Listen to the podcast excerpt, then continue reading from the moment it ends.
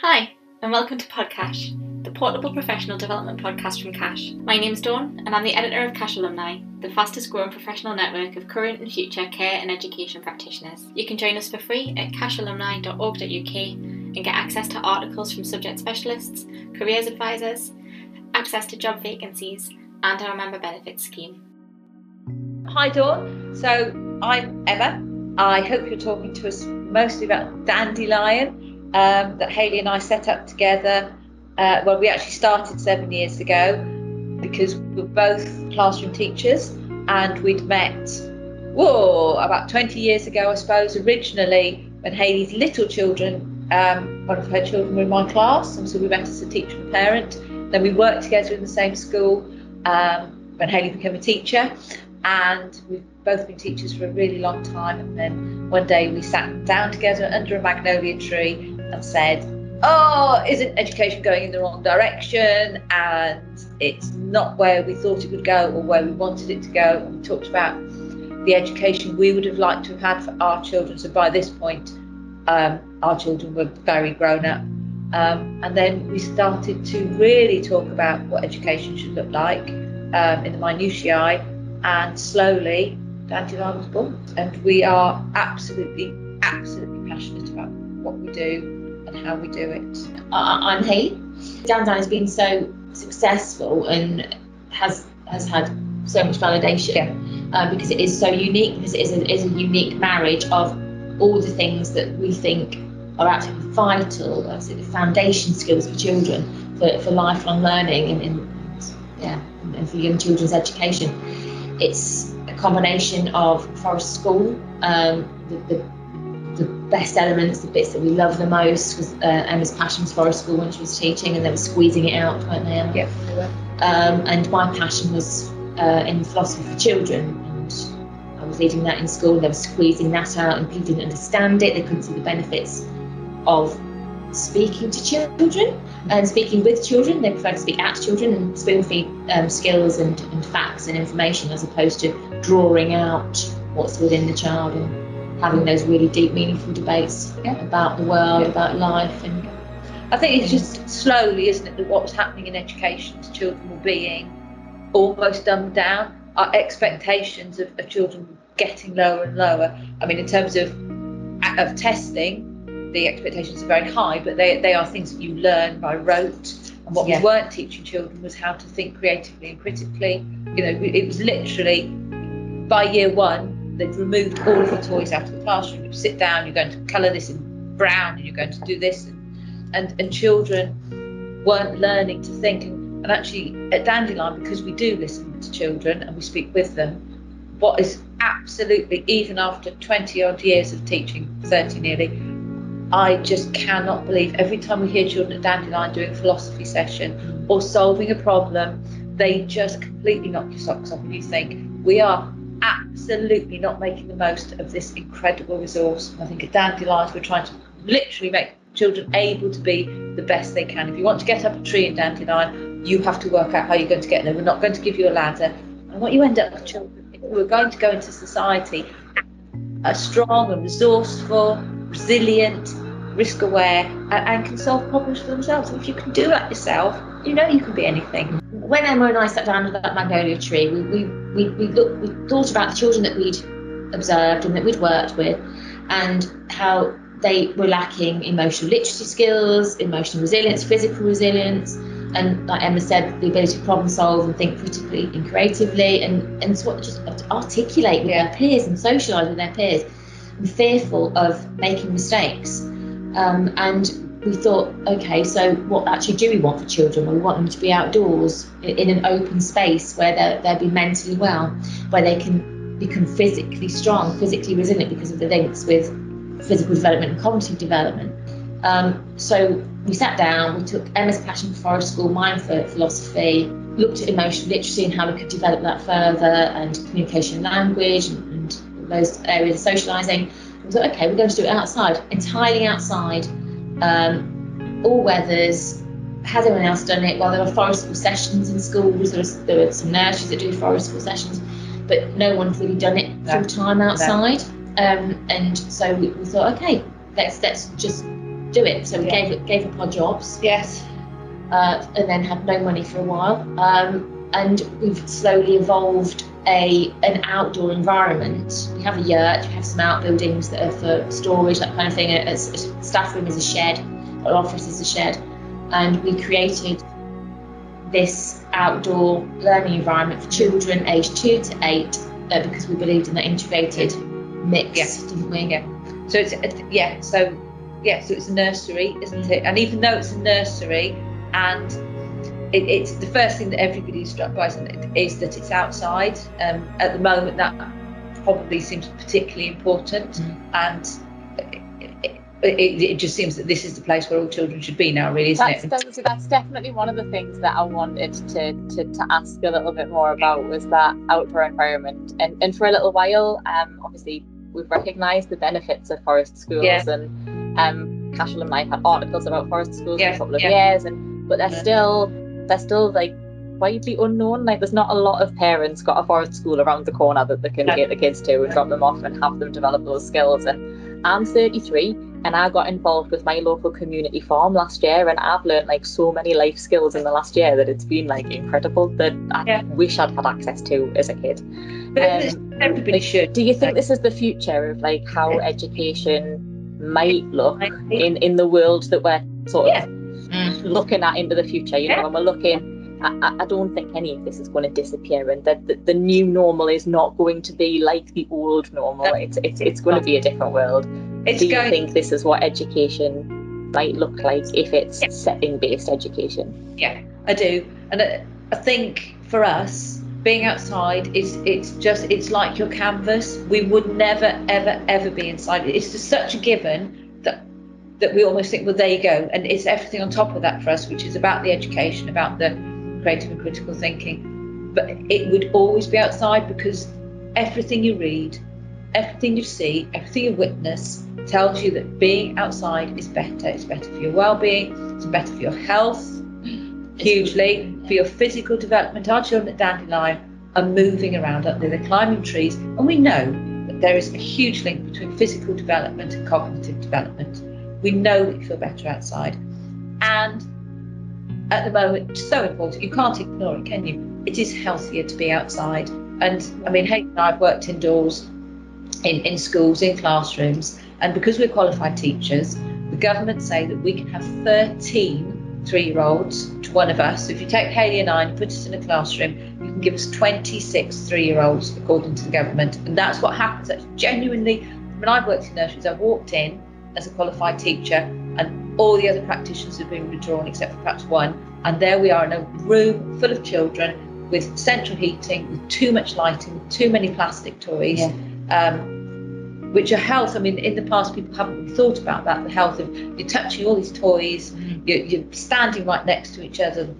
I mean, the children are continually snotty and poorly, and at the moment, we it's time for us to listen, isn't it? And I think what we need to listen to is you are healthier outside, you are better outside, your mental health is better, and your education is better. I mean, Haley and I, we, we are obsessed with education. Um, that that's our real driving force is, is education is, is huge, but you only learn when you feel well.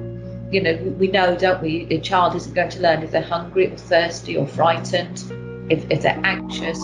Those things have to be put in place before we get to scout children's learning. And the place to do that is outside. I, I, listen to this and this sounds amazing. This sounds like like loads of fun and like the, the whole like my learning as CACHE Alumni editor and sort of working with early ed professionals sort of for the last two years has been amazing because I've gotten to learn loads of stuff about a sector that I didn't really have any contact with. Um, so because my only knowledge of early years is really that best practice stuff, I only really get to hear about the really mint stuff.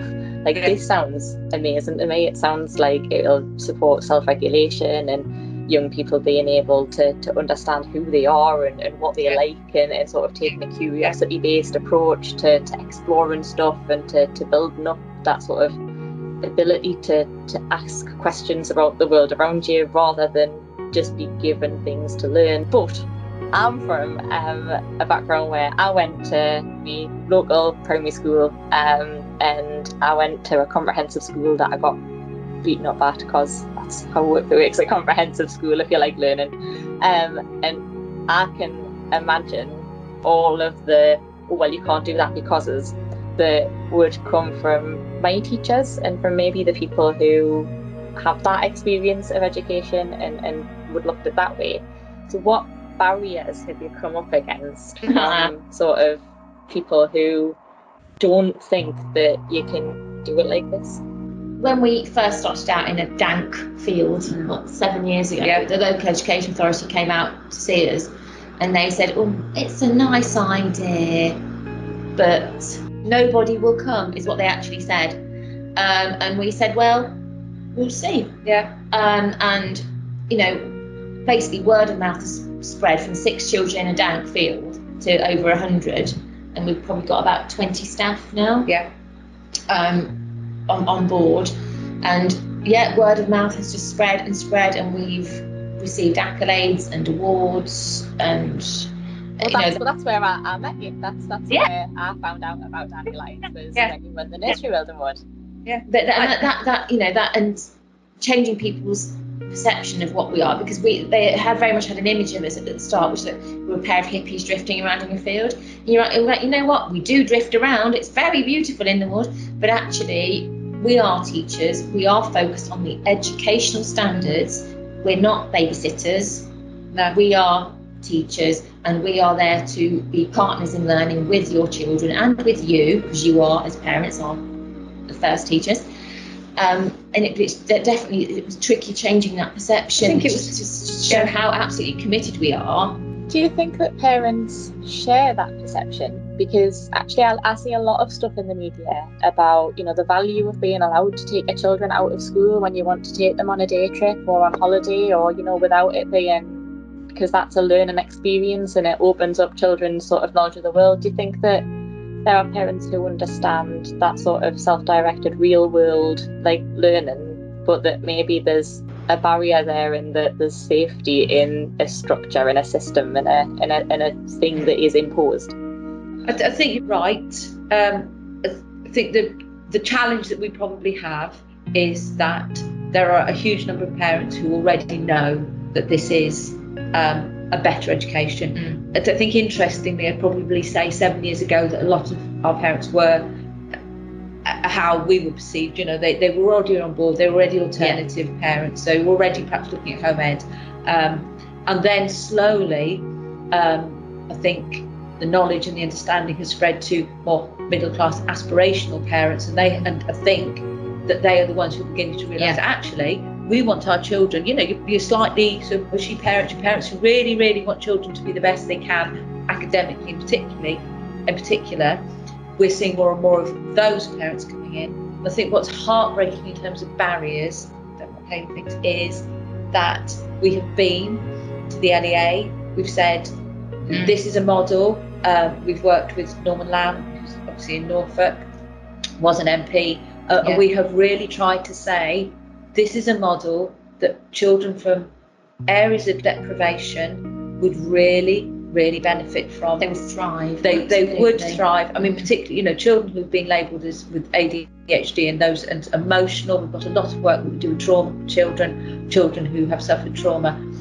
We know that this model would be really important for all social sort of um, parts of society, and it, it's a real key. It's a real stepping stone to social mobility Yeah. as well. We know that when occasionally we do get children, there's real social mobility built into this model. Mm. And the barrier for us is the LEA and government. And actually, because it's an incredibly cheap model, it could be used, but we need to have dandelions in areas of deprivation so Yeah. that you, it's not just the people who are going to Try. I mean, parents travel 50 minutes each way to come to Dandelion. We need to be on the doorstep of parents who really, really need us. it, it's a cheap model to to, to, to construct in, in the initial stages. Yeah. What where you talk about the, the, the way that education should be evolving, the way it should be moving. It, yes, you sh- it should be moving outdoors in, in a model in a way that we have created. What they need to do though, like the government recently talking about putting this money into buildings, actually it's not the buildings that are going to educate children, and are going to make children mentally well and emotionally stable and highly educated. and articulate. It's it's the staff, it's the people who are with the children that will have make the most Yeah. impact. It doesn't matter how pretty your building is.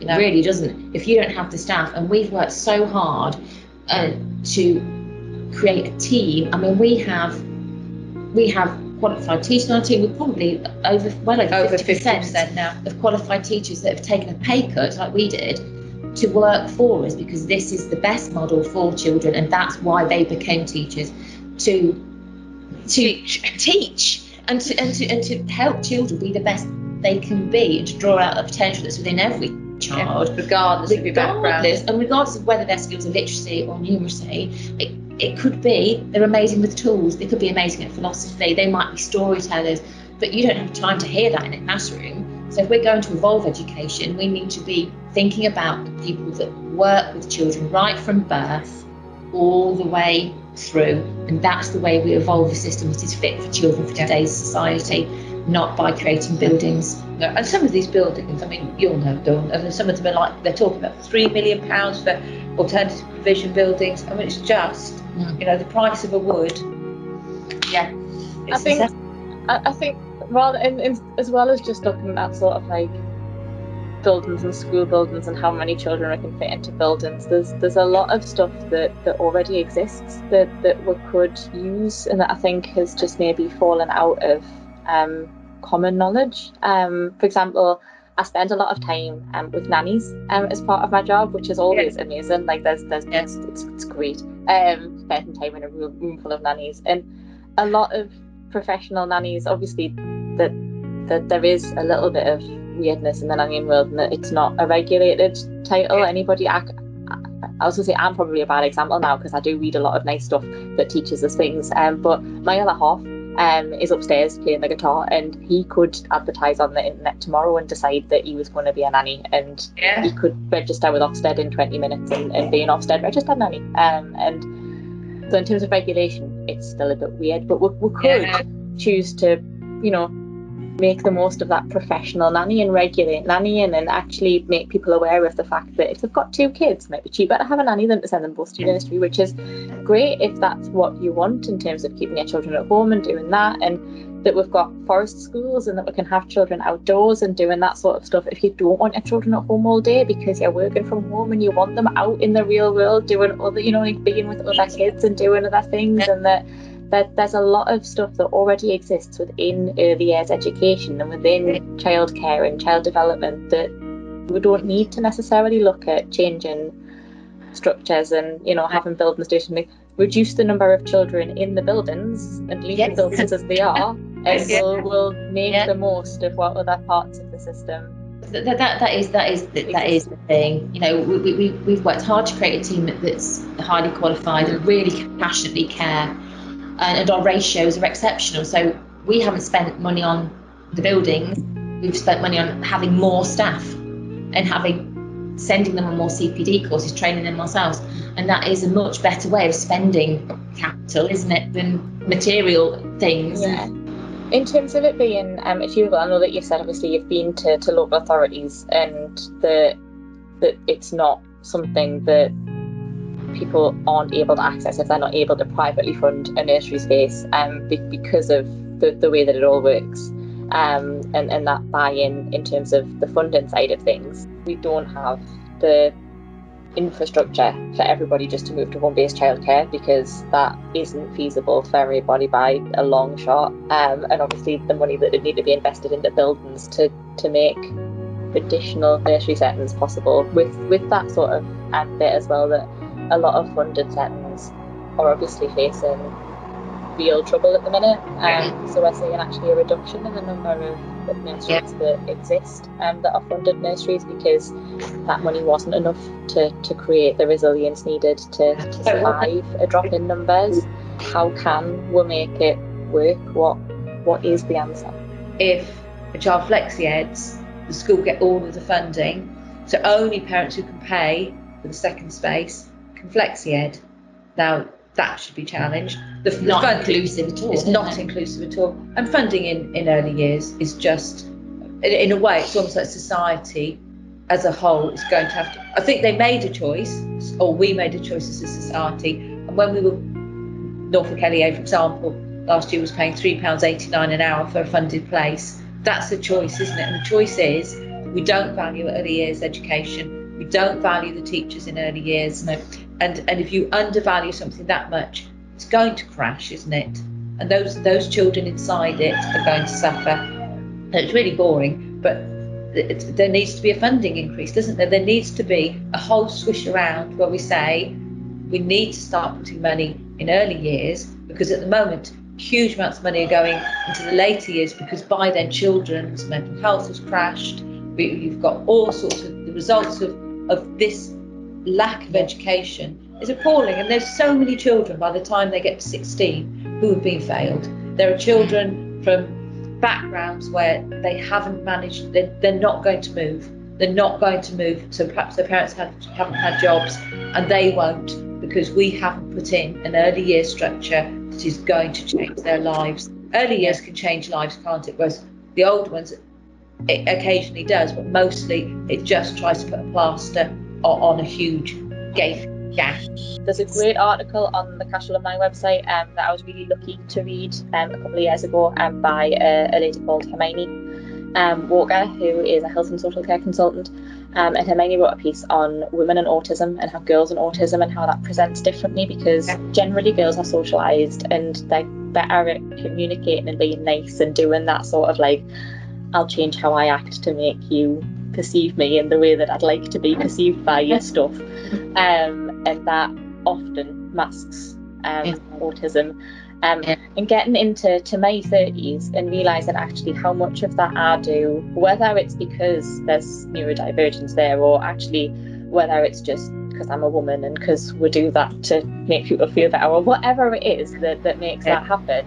That's then where people lose that resilience later on because actually, without knowing it, because it's how you've always been, you're at the end of your tether and there isn't that headroom because you're pretending to be okay. And you don't know you're pretending to be okay. Does, does that? No, Yeah. that is, it's, and I mean, it's just uh, the, the autism thing is fascinating, isn't it? Because for years and years and years and years, we have said there are more boys with autism than girls, and actually, it would appear that that is completely untrue. What we mean is there are more girls who mask autism. Yeah. So therefore, when they get home they're setting, they are absolutely exhausted. Yeah. So the behaviour is affected, isn't it? Yeah. Um, Cortisol levels through the roof. yeah, exactly. Yeah. Um, dandelion is is really interesting because a lot of parents send their children to us um, if, if with children who have been diagnosed with autism because a the setting is outside is clearly the, the light is gentler the sound is gentler you're less close to people so it's got all sorts of, sort of sensory advantages um, but also because we have so many staff because we know that good education is about the numbers of staff and the quality and the qualifications of the staff, those children are listened to. So, for example, we've got a girl who has been with us now for I think six years, um, and now Flexi Eds and started with us when she was just three, and has been going through the sort of diagnosis process as well. Um, but because we have time, she knows the site so well, she can self calm. I mean, it is incredible to watch this journey of a girl who now can self calm, who is, is in charge of lots of things for herself. I mean, she she is, is has quite a high level of, of autism on the spectrum, and and yet within that space, because the staff know her so well and we have time to listen to her, she can go to them. She can say, you know, this is I, I can't. I, I need to do this. I need to do that.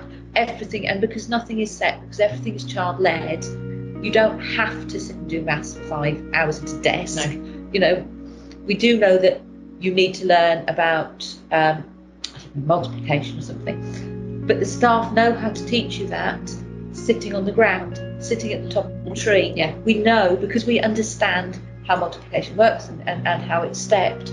That little girl will, is still being able to access it. You know, she's academic, she, she wants to and needs to learn, but she, she needs to have control over that. Mm-hmm. if we know that autism isn't necessarily that there are more boys with autism than girls, that it's changing it so that we look at it so that boys and girls with autism struggle at different points in their life Um, whereas with boys, it looks like boys struggle early on, and with that sort of negotiating the world and, and, and doing that communication bit, and it, it makes it obvious early on that there are problems.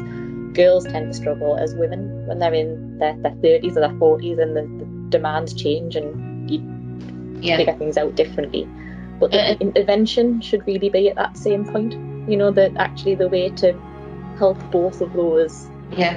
Sets of age ranges and manifestations is at that same early years intervention point so that both genders of, of, of person with autism or how I don't know how, how autistic people is, is probably if it was me how I would choose to, to do it. And I I wonder whether as well it's about, I mean, I don't know enough and there's probably not enough research about it. Are these differences actually because boys and girls are different or is it because we just silence and because as a society we just don't listen in the same way? I, I, I would imagine from watching it's because we keep girls as silent.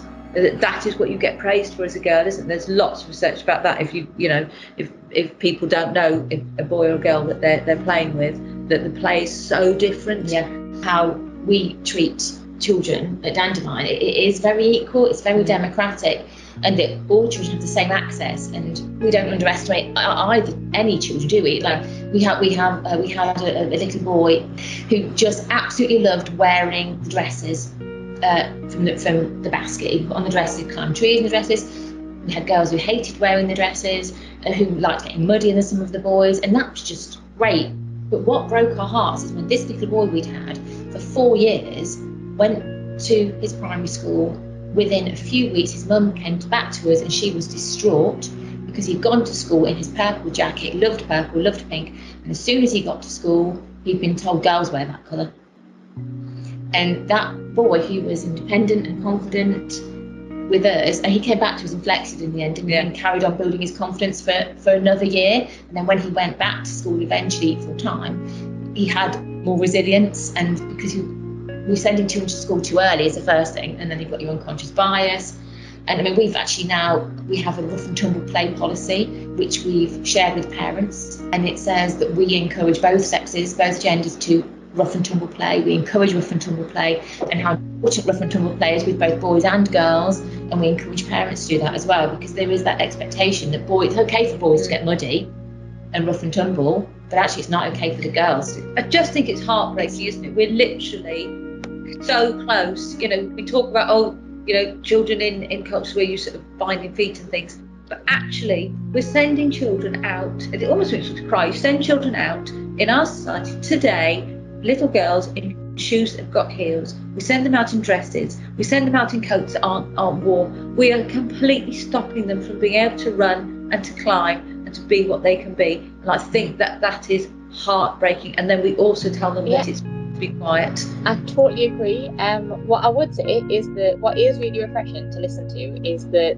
the conversations that you're having um, are actually about um, making, you know, even in that open, encouraging girls to do more tumble play and getting girls involved. Because actually, I don't know whether this is a quirk of forest schools or whether it's you as a leadership team or, or, or what it is, but in my experience in talking to people about best practice and, and nurseries, one of the challenges um, in early years education that I've heard talked about before is the opposite of that, sort of, in that because education is a largely female led um, space, and early years education is largely led by, by female leaders and female staff, that the male socialization or that, that more boisterous stuff is actually just not there at all.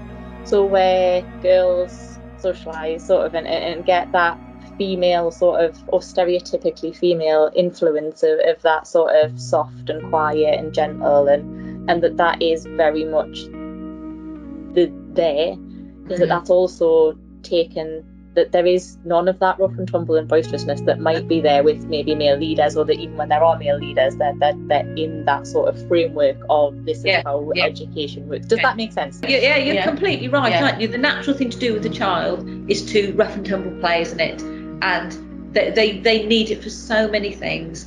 Clearly because you're in a nursery setting, you do lots of risk assessment, you do all of this sort of stuff. Yeah. But yeah, of course they do. It, it's really, really important. And, and skilled practitioners know the signs to look for when rough and tumble play is becoming something more than that. And, and they know when to step in and how to divert they're the trained. play. yeah, and, and, and again, that comes down to having experienced, skilled, qualified staff and lots of them. Because because you know you're watching, you can join in, Yeah. you, can, you can choose to step back, you can be invited in. You know, if, if you if you're, as Emma um, explained earlier, if, if we were responsible for, for 26 children between the two of us, we wouldn't know that if there was a group of children over there who where the and tumble play become something more aggressive and actually became more bullish.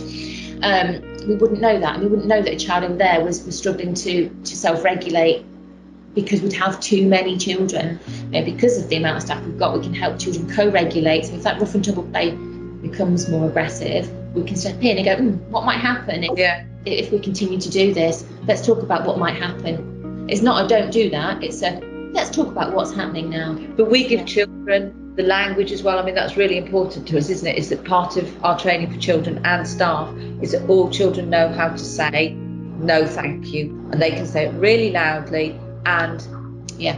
if the child there, and uh, we had a child recently sort of explaining to another child about. I'm listening to you. That's called being respectful. Mm. This is a three-year-old child. He did then say, "If I don't listen to you, that's called being unrespectful." they, you know, they you give them the tools, don't you, to be able Yeah. to say no. I mean, that's so important as well, isn't it? That children. I wish someone would teach me. no, exactly. We should add should more practice. Yeah. Going, No, thank you." Thank you. I mean, we practice it. We'll be at brunch. We'll be sitting around the fire having our story time, and we will practice. And we'll, we'll have the puppets in doing a little story, and the children will be in there in the right moments going, "No, thank you." Yeah. and it's really powerful. Giant voices for small children. Really important. Really important. The, uh, it- we, we also adapted we, um, our safeguarding policy. We have a safeguarding through play policy. Um, again, empowering children, giving children the language when they're not happy with something, they say no and they know what to do about it. We had we created a body song. got a, great body We've got a great body song about body ownership, and and and that's again is so important. Yeah. We need to empower children with skills, with with language, um, and that's what, what we've really tried hard to do, and it is working. Our Yeah, children are going into schools with that confidence to actually say, go to go to a teacher, go to Mm. a midday supervisor, and say, this is happening to me. I don't like it. Please help me. And if they're not listened to, they can then go home and say, and, and this is what they do: is they Mm. they do go home. We know this, and they say to their parents, I, "I spoke. I expected to be listened to, and I wasn't." You know, and then Yeah. they, they can be supported. And the, the, they know they have a right to be Yeah. listened to. you know, a, chi- a child has actually come up to us before and said, I've just been excluded. And uh, when- a four year old saying, I've just been excluded. And we went, right, okay, let's go and have a chit chat then. So off we went, we had a chit chat, that what happened, and then it went into a philosophy session at lunchtime, and Yeah.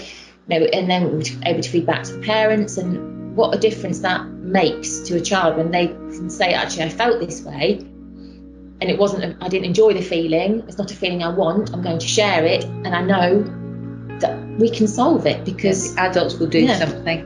It's really I think I think that's really important for people to sort of understand alongside the concept of the fact that you run a forest school because th- th- there's that we've all seen those sensationalist stories in the newspapers where it's like oh my god and they give children power tools. Like and let them run through the like, and yeah that sounds like brilliant fun and, and loads of you know and, and, but it's easily dismissed as oh well don't be silly. Like they leave that over there.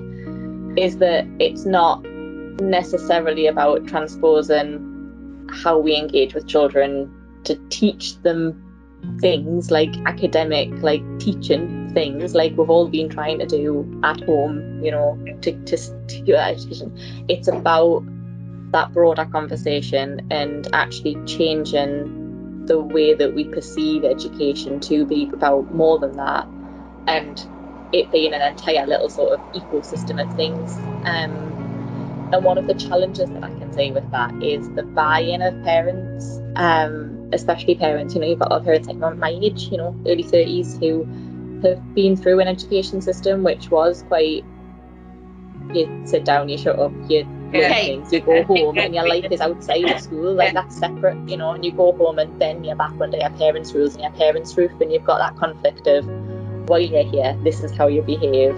When you go home, that's how you behave and that there's that sort of school versus parents almost. I know yeah. when I was at school the big challenge was that we were really the first kids to have mobile phones. I got my first one when I was 13, like and that was we were texting under desks and you know there was that thing of if schools say you're not allowed to take your phone to school i'll go into school and tell them you can because it's yeah you have to be allowed that so that you can get home safe and Yeah. that there's always something like that i think there's always a thing that is the thing that is sort of setting parents against teachers or that there is that them and us stuff how do you get parents to buy in to that entire childcare philosophy, you know, where there are things that might make parents uncomfortable about having real conversations with children about big things and like that's a different yeah to them falling down and skinning their knee. And we, we have had experience of this. I think you're right, aren't you, Haley? Um, we do training,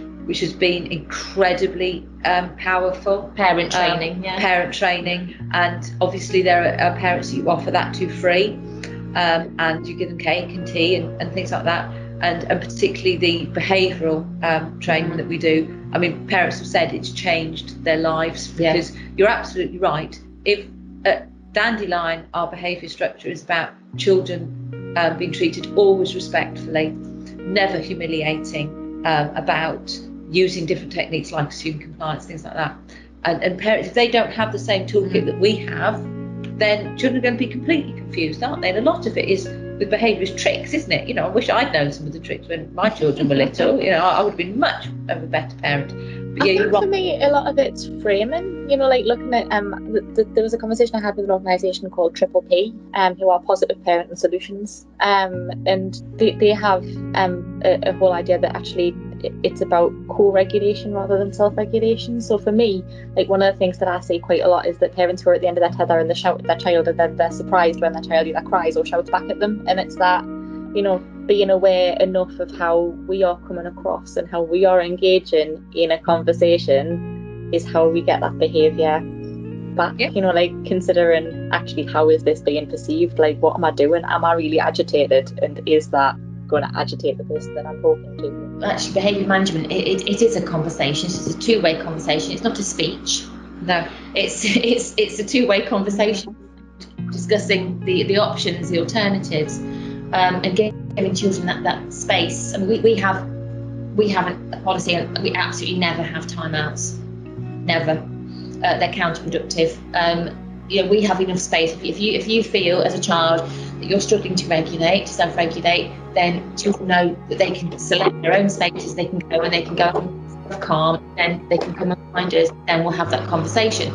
We're still going to have that conversation. They learn that we are going to have that conversation. That's a given. Uh, but it will be a conversation, and there'll be no humiliation. There's no timeouts. We will never say don't. Don't say don't. And that takes some adults quite a long time to get their head around.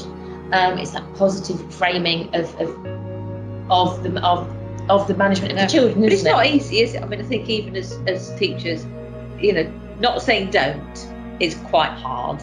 I, I, you know, I think we all as humans catch that don't out there, and you, you sort of try and put it back in again. Um, we also talk to parents a lot about intrinsic and extrinsic rewards, and know being teachers ourselves that, that extrinsic rewards are everywhere, aren't they? And everybody's got a sticker chart for toilets, a sat Chart for this. you know, Yeah. every classroom will have your your shiny cloud for people who are really wonderful, and then your dark, stormy cloud for children who are, you know, not.